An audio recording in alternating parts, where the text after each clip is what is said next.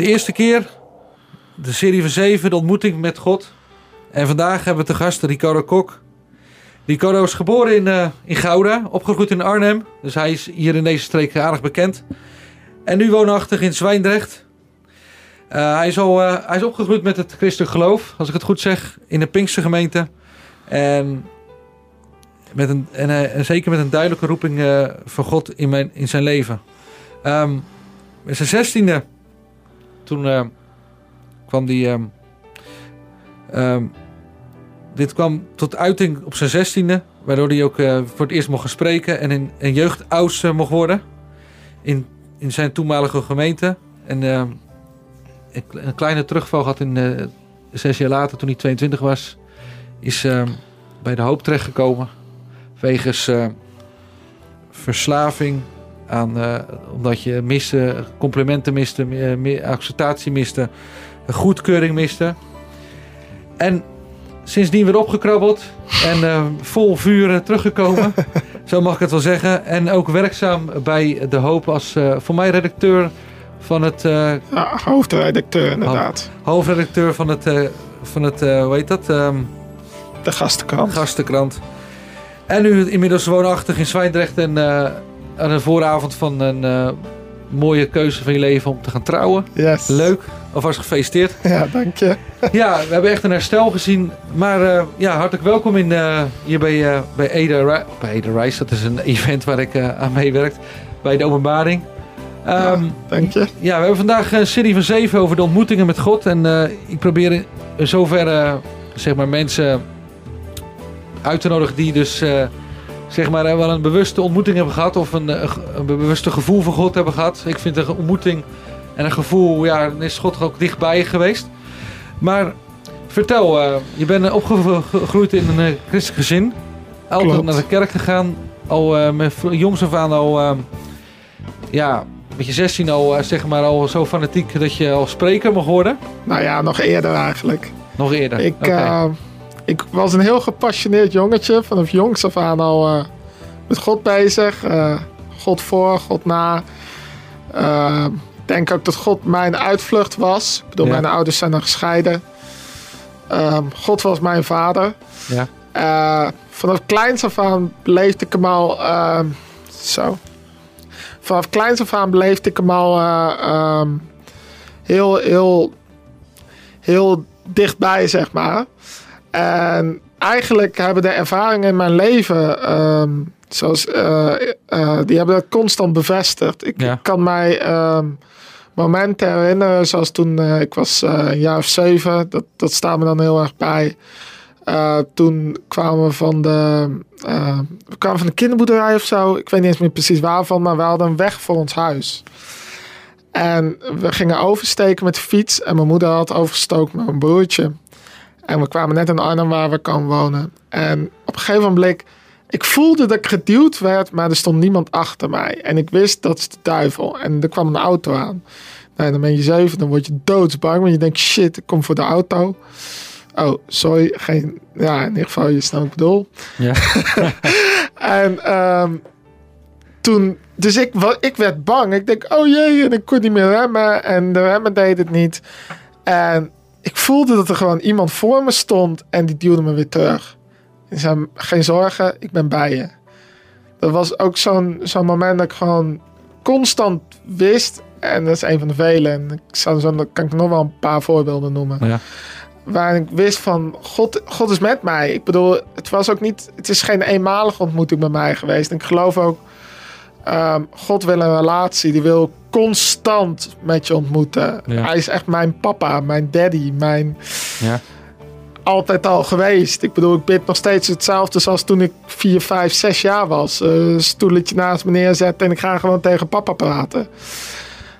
En ik weet dat hij luistert en hij praat terug. Ik ervaar dat ook. En niet, ik voel dat altijd, helaas.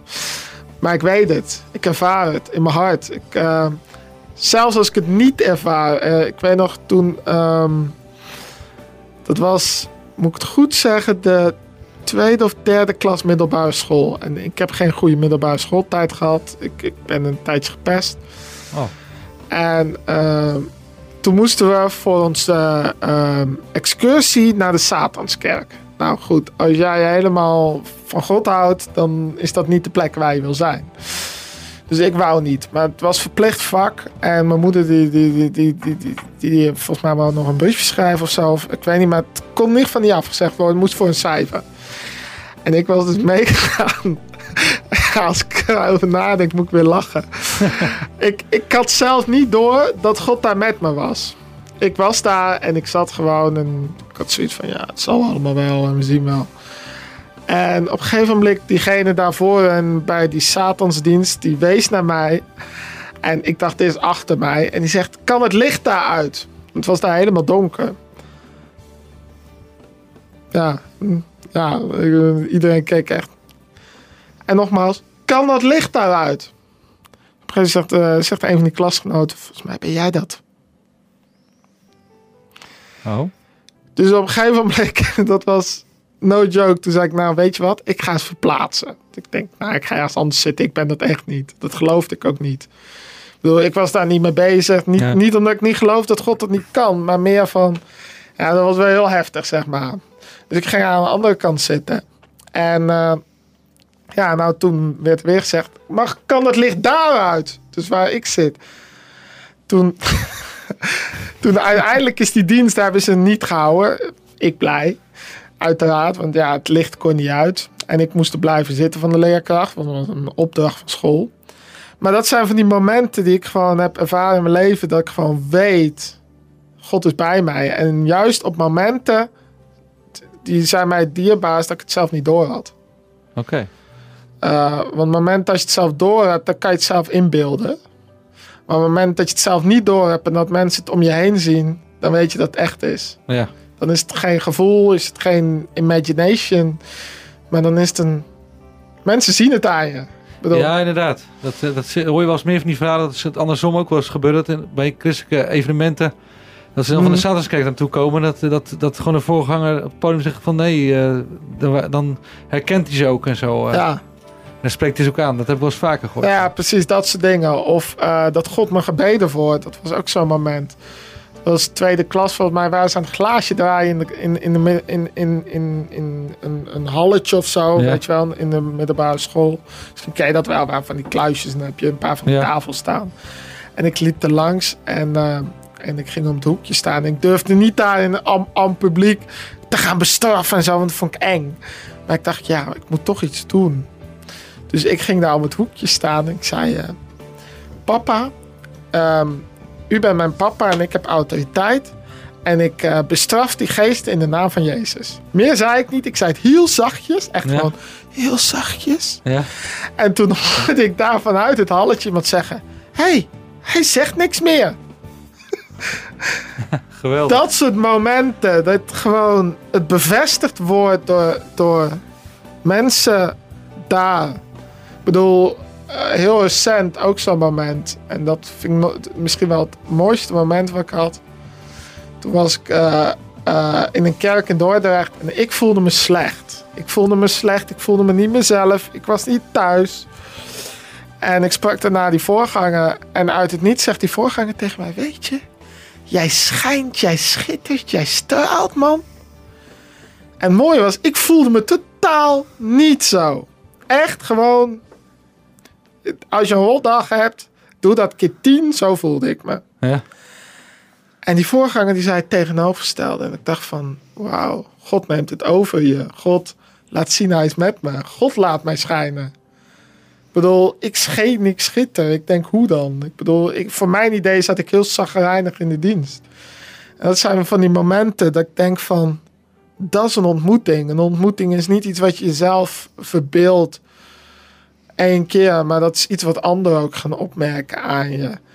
Uh, een ontmoeting met God, geloof ik, wordt ook gekenmerkt doordat je verandert. Ja. Ik bedoel, ik ben in de afgelopen jaren echt wel behoorlijk veranderd. Ik bedoel, mijn moeder die herkende het zelfs. En, en het is altijd, zou je een veranderingsproces blijven. Daarom heb je ook constant die ontmoetingen nodig. Heb je constant nodig dat, dat je merkt, God is met mij. En niet zozeer in je gevoel, maar in je hart. Hmm. En ja, ja dat is. Kijk, er zijn, wel, er zijn wel een aantal dingen waar het wat echt gevoerd is dat God je zeg maar gewoon echt gewoon bijgestaan hebt in momenten dat je, dat je Mm. eigenlijk niet wil. Zoals de Satanskerk, ja, dat zou ik ook niet zo snel instappen. Maar ja, je wordt er eigenlijk toe gedwongen. Ja, Maar ja, je had net ook gezegd over dat je, dat je heel veel eh, ge- gepest werd vroeger. ja. En Nou ja, vooral middelbare school inderdaad. mi- middelbare school, je, Eerst, was in die Eerst periode... tweede jaar.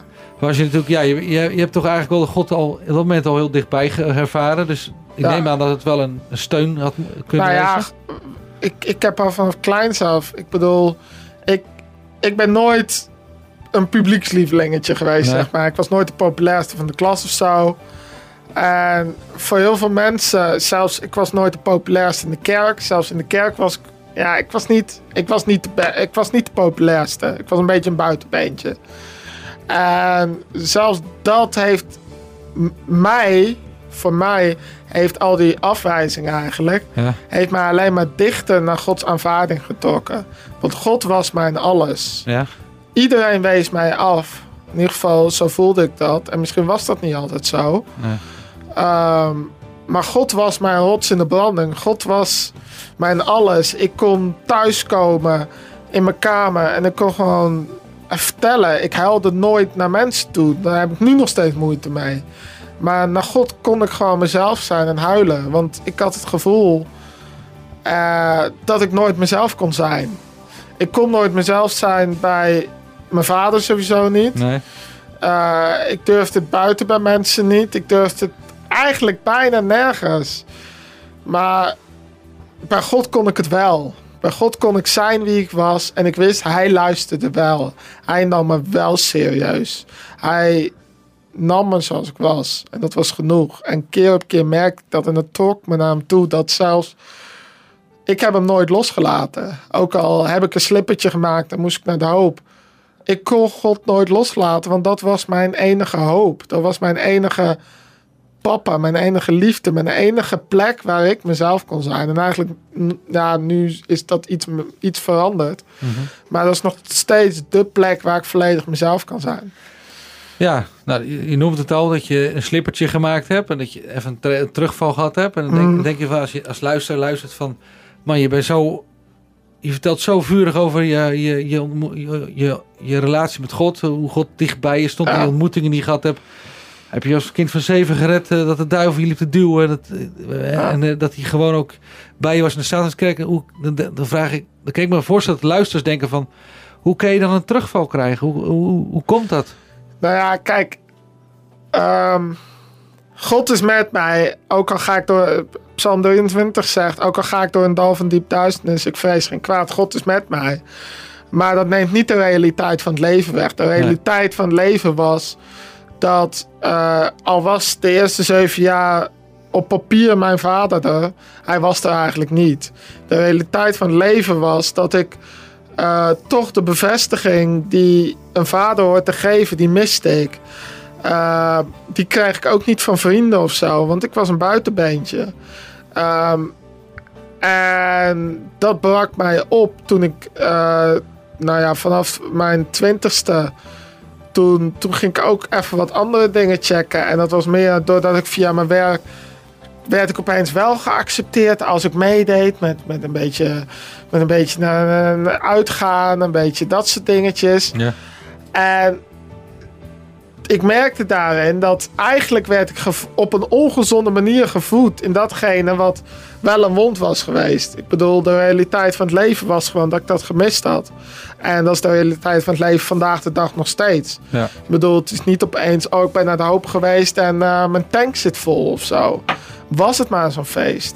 Het, het, het, het gaat ook stapje voor stapje. Ik bedoel, eh, een, een benzinetank, die tank je ook niet vol drie seconden op vol. Nee. Dat kost ook even. En dat was ook de realiteit waar ik gewoon tegenaan liep toen ik 20 was. Toen had ik het nog niet door. Maar toen ik 22 dat ik gewoon merkte van... hé, hey, er gaat hier iets mis. Ik, ga- ik ben op een ongezonde manier de bevestiging aan het halen die je... Tuurlijk, van God krijg je bevestiging. Mhm. Maar je hebt, ik geloof ook dat je als mens eh, heb je elkaar nodig. En ook in die bevestiging, gezonde bevestiging met nadruk erbij. Ja. Eh, dat heb je ook nodig, want God heeft je ook aan elkaar gegeven. En dat miste ik gewoon. Juist. Nou, en nu zit je hier ook. Nu zit ik hier, Helemaal weer opnieuw eh, je teruggevonden. klopt. Geen last meer van... eh, je voelt je nou gewoon geaccepteerd? Ik voel me geaccepteerd. Maar tuurlijk, aan de andere kant, je hebt dagelijks strijd. Ik bedoel, zoals ik zei, ik ehm, ehm, in, eh, moet het goed zeggen, maart eh, ben ik buiten de hoop gaan wonen. Dus toen is in principe mijn behandeling zo goed als afgerond. En het is niet opeens dat nu alles weg is. Eh, was het maar zo feest dat al het bam aangevuld is, wat ik net zei. Maar het is wel, het is, het is ik weet hoe ik er nu mee om moet gaan en waar ik naartoe moet gaan, hoe ik naar God moet, gaan. Of, en als ik hulp heb van mensen, hoe ik dat moet hanteren. Ehm, en dat is gewoon een proces. En dat is niet in 10 seconden geregeld. Nee. De realiteit van het leven is niet in één keer weg. Ik bedoel, God heeft de ons verlost van de zonde, maar helaas niet van de realiteit van het leven. En dat blijft gewoon. En soms doet God een wonder en is het weg. Maar soms is dat ook gewoon niet zo. Maar God is er wel altijd bij. En dat mag ik ook dagelijks weer ervaren. Ook als ik merk dat mijn bevestigingspot even weer is opgedroogd. Of dat ik me even daardoor depressief kan voelen. Dan mag ik weten dat God erbij is. En dat ik het weer mag aanvullen. En, en dat is ook wel een verschil. Voor de hoop was ik wel eens depressief. En dan kon ik aan zelfmoord denken. Na de ho- nu ben ik ook wel eens depressief, maar ik sluit altijd af en dat merk ik. Dat is heel grappig. Al is iedereen tegen mij, dat is die afwijzing die ik dan voel. Mhm. God is voor mij en ik zal niet verliezen. Amen. En dat is een hele andere mindset. Wauw. Maar dat is een proces. Ja, dat is, eh, dat, ik denk dat het ook een proces in je leven blijft, denk ik. Klopt. Nou, mag ik je heel hartelijk bedanken Ja, graag voor jouw verhaal te vertellen over eh, hoe, God, hoe dicht God bij jou eh, staat en hoe je er doorheen bent gekomen. En ik hoop Mhm. echt, nou, weet gewoon dat je een geliefd kind bent. Ja. En dat, je, dat hij je niet, eh, niet, niet in een hoekje trapt, maar hij accepteert je gewoon Yes. volledig als zijn kind. Yes. Amen.